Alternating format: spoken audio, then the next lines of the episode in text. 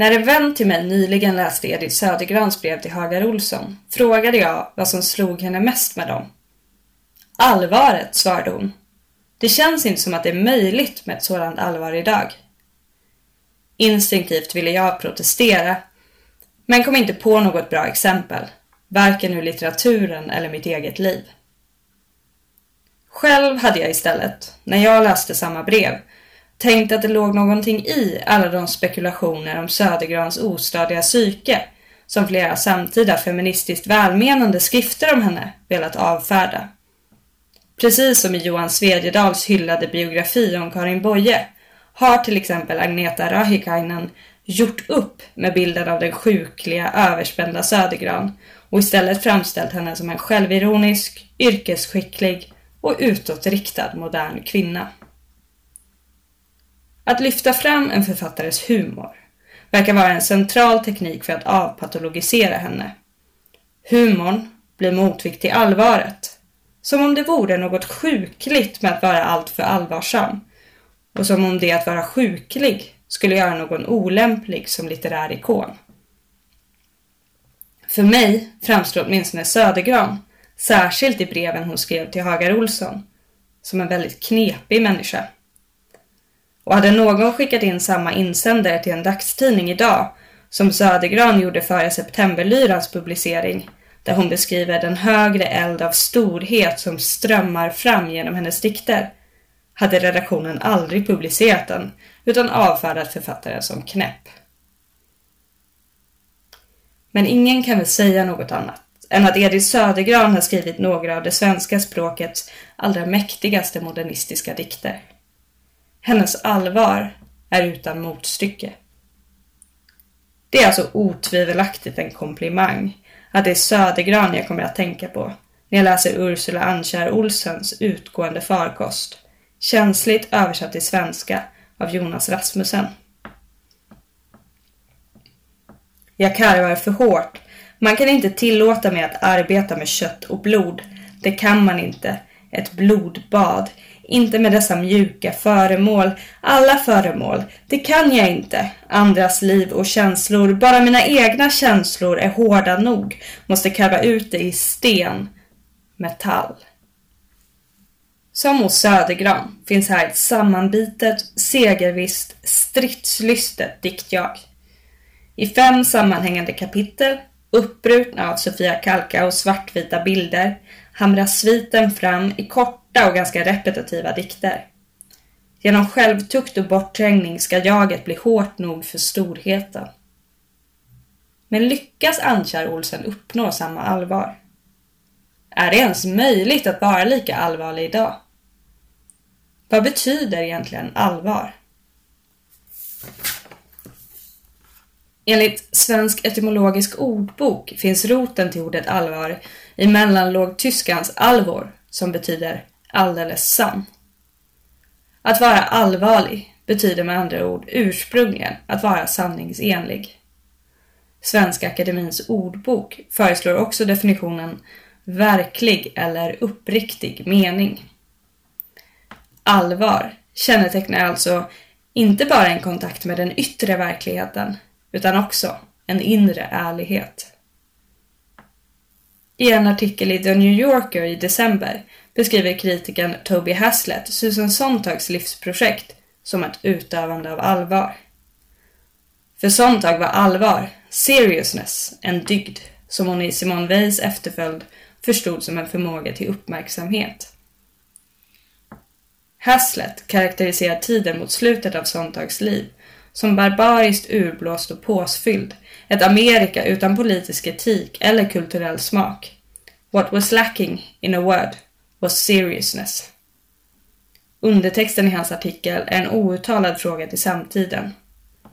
Vilken uppmärksamhet, vilken hållning, vilket språk kan kritisera ett samhälle styrt av en barnsligt mytomanisk president som beskriver sig själv som ett väldigt stabilt geni? Eller, hur är det under sådana förutsättningar möjligt att vara allvarlig? Artikeln om Sontag visar att allvar inte är en självklart tillgänglig inställning utan något man måste kämpa för att uppnå. som Iris Murdoch skriver. Art must invent new beauty, not play with what has already been made. Religion must invent God and never rest. På samma sätt måste någon, de intellektuella, kritikerna, återuppfinna allvaret för varje ny tid. Precis som fulheten har fått sin plats i konsten och Guds frånvaro i teologin så har också allvaret tagit form genom sina motsatser. Ironi, tramsighet och tvetydigheter är ibland omistliga för att man ska kunna uppnå ett riktigt allvar, om tidens diskurs kräver det. Poesin har länge ansetts som den djupaste litteraturformen. Jag försökte omformulera den här meningen ett antal gånger innan jag insåg att det inte var möjligt att inte göra den komisk. Så jag lät den bli lite extra patetisk istället och la till en parentes för att samtidigt demonstrera att allvar inte är detsamma som ett obrutet tonläge. Så man skulle kunna närma sig diktsamlingar som försök att återuppfinna allvaret. Åter då till Ursula Annkär Olsens utgående farkost, vars allvar i hög grad vilar på vrede. Med versaliseringar, svordomar, halvt ironiska språkbyten till engelska och franska och en mängd upprepade ord hamnar hon fram en hårdhet som är så demonstrativ att den riskerar att bara bli en tom pås. Det är svårt att ropa fuck och tjata om hat i en dikt utan att det känns tillgjort. För att ilskan ska kunna bli till allvar använder Ann-Kärre Olsen barnsliga halvcitat. Varför har jag så stora ögon? Det är för att jag ska kunna hata mig själv bättre. Varför har jag så stora öron? Det är för att jag ska kunna hata mig själv bättre. Och insisteranden så patetiska att de genom humor slår över i sin motsats. Jag är en vuxen, vuxen, vuxen, vuxen, vuxen, vuxen, vuxen, vuxen människa. Det är en ilska som döljer en sorg. Ett ganska uppenbart grepp. När vreden, nästan lite väl omsorgsfullt, har hamrats in som grundton kan Ann-Kjär Olsen använda den som en bakgrund att bryta andra tonlägen mot, vilket får såväl det sårbara som det vilsna att låta rakare. Jag vet inte vad det här är. Jag gråter oavbrutet. Det är inte normalt. Vad ska det vara bra för? Jag har tagit astmamedicin för att se om det hjälper. Vatten i lungorna. Jord i lungorna. Hat i lungorna. Något i lungorna som inte ska vara där. Också Södergran beskriver hur tårarna falla där jag går, den stenhårdes tårar. Parallellerna mellan Södergran och Annkär Olsen är faktiskt så många att det är mer fruktbart att tala om vad som skiljer dem åt. Att hundra år separerar utgående farkost från septemberlyran märks förstås i språket. Annkär Olsen utropar korthugget Jag är den stora fjärranhetsideologen. Medan Södergran broderar Jag är dagens obarmhärtiga gudinna i dimgrå slöjor med lite tidigt morgonhjälmblänk. Men deras framtidsvisioner är vitt skilda. Södergran föreställer sig hur Nietzsches barn kommer över jorden med gudasteg, medan Annkjär Olsen är mer tvehågsen, till och med otydlig. Utopi som en utgång, ingång, som själva det att tränga ut, in. Kanske beror det svävande tonfallet i den sista delen, Technoscientific frälsning, som också är diktsamlingens svagaste på att det inte går att ta någon som visionerar om en skön ny värld på allvar idag. Eller? Flera har beskrivit den gåshud de fick när de hörde Oprah Winfrey utropa att A new day is on the horizon i sitt tacktal på Golden Globe-galan den 7 januari. Men användningen av det lite töntiga ordet technoscientific tyder på en avsiktlig ironi eller splittring i utsagan som om hon velat kritisera den högteknologiska samtidens framtidsdrömmar och samtidigt antyda något eget alternativ, som dock aldrig tar form, varken som känsla eller tanke. Samtidskritiken är tydligare i andra delar av boken, där stenmetaforiken blir det mest effektfulla motståndet, till en kapitalistisk värld där allting måste växa för att vara värt någonting. Det finns ett väsen dolt i alla stenar, mässar Antjär Olsen som en förutsägbar naturlyriker, men vänder strax ut och in på det istället. Det finns en sten dold i alla väsen. Allt ska bli hårt och runt och slutet kring sig självt. Den längtan som hos Södergran trädde fram som en brinnande morgonrodnad beskrivs hos Antjär Olsen som en Big Bang som breder ut sig kring människan. Men arbetet går inte ut på att vidga den ytterligare.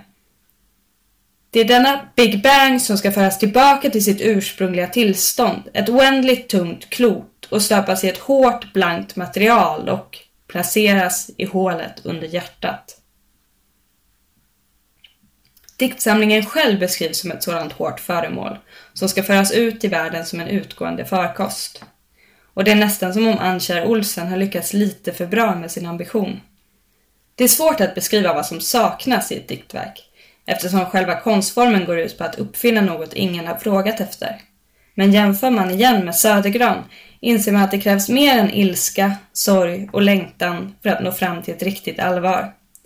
Hos henne djupnar dikterna paradoxalt nog av en dansande lättviktighet som låter diktjaget bli till en skrattande strimma av scharlakans sol eller ett otyglat begär som på hemlighetsfulla vägar blir till inre disciplin, det som man i bojeska termer skulle kunna kalla för rytmens hårda lag i stålet. Ursula Annkär Olsen är, precis i linje med samtidens ideal, en yrkesskicklig diktare. Det är lätt att beundra henne, men svårt att verkligen bli påverkad av läsningen. Oavsett hur aggressivt hon går på om självhat och kompromisslös hårdhet känns det för kontrollerat och självmedvetet för att få henne att själva till inombords. Det finns inget överspänt eller världsfrånvänt med hennes tonläge. Humor och desperation brukas med noga avvägda nypor. Man förstår att hon vet vad hon gör, vilket gör att dikterna inte blir tillräckligt angelägna. Så vad är det som saknas? Allvarets hemliga ingrediens, som bara skymtar fram när hon klagar över något i lungorna som inte ska vara där. Något i dikterna som inte ska vara där, men ändå måste finnas och sprida sig som ett ofrivilligt insisterande. Något i poetens världsuppfattning som inte ska gå att komma till rätta med. En uppriktighet som bryter med vår invanda uppfattning om uppriktighet. Med andra ord, måste man kanske vara lite knäpp för att kunna vara riktigt allvarlig.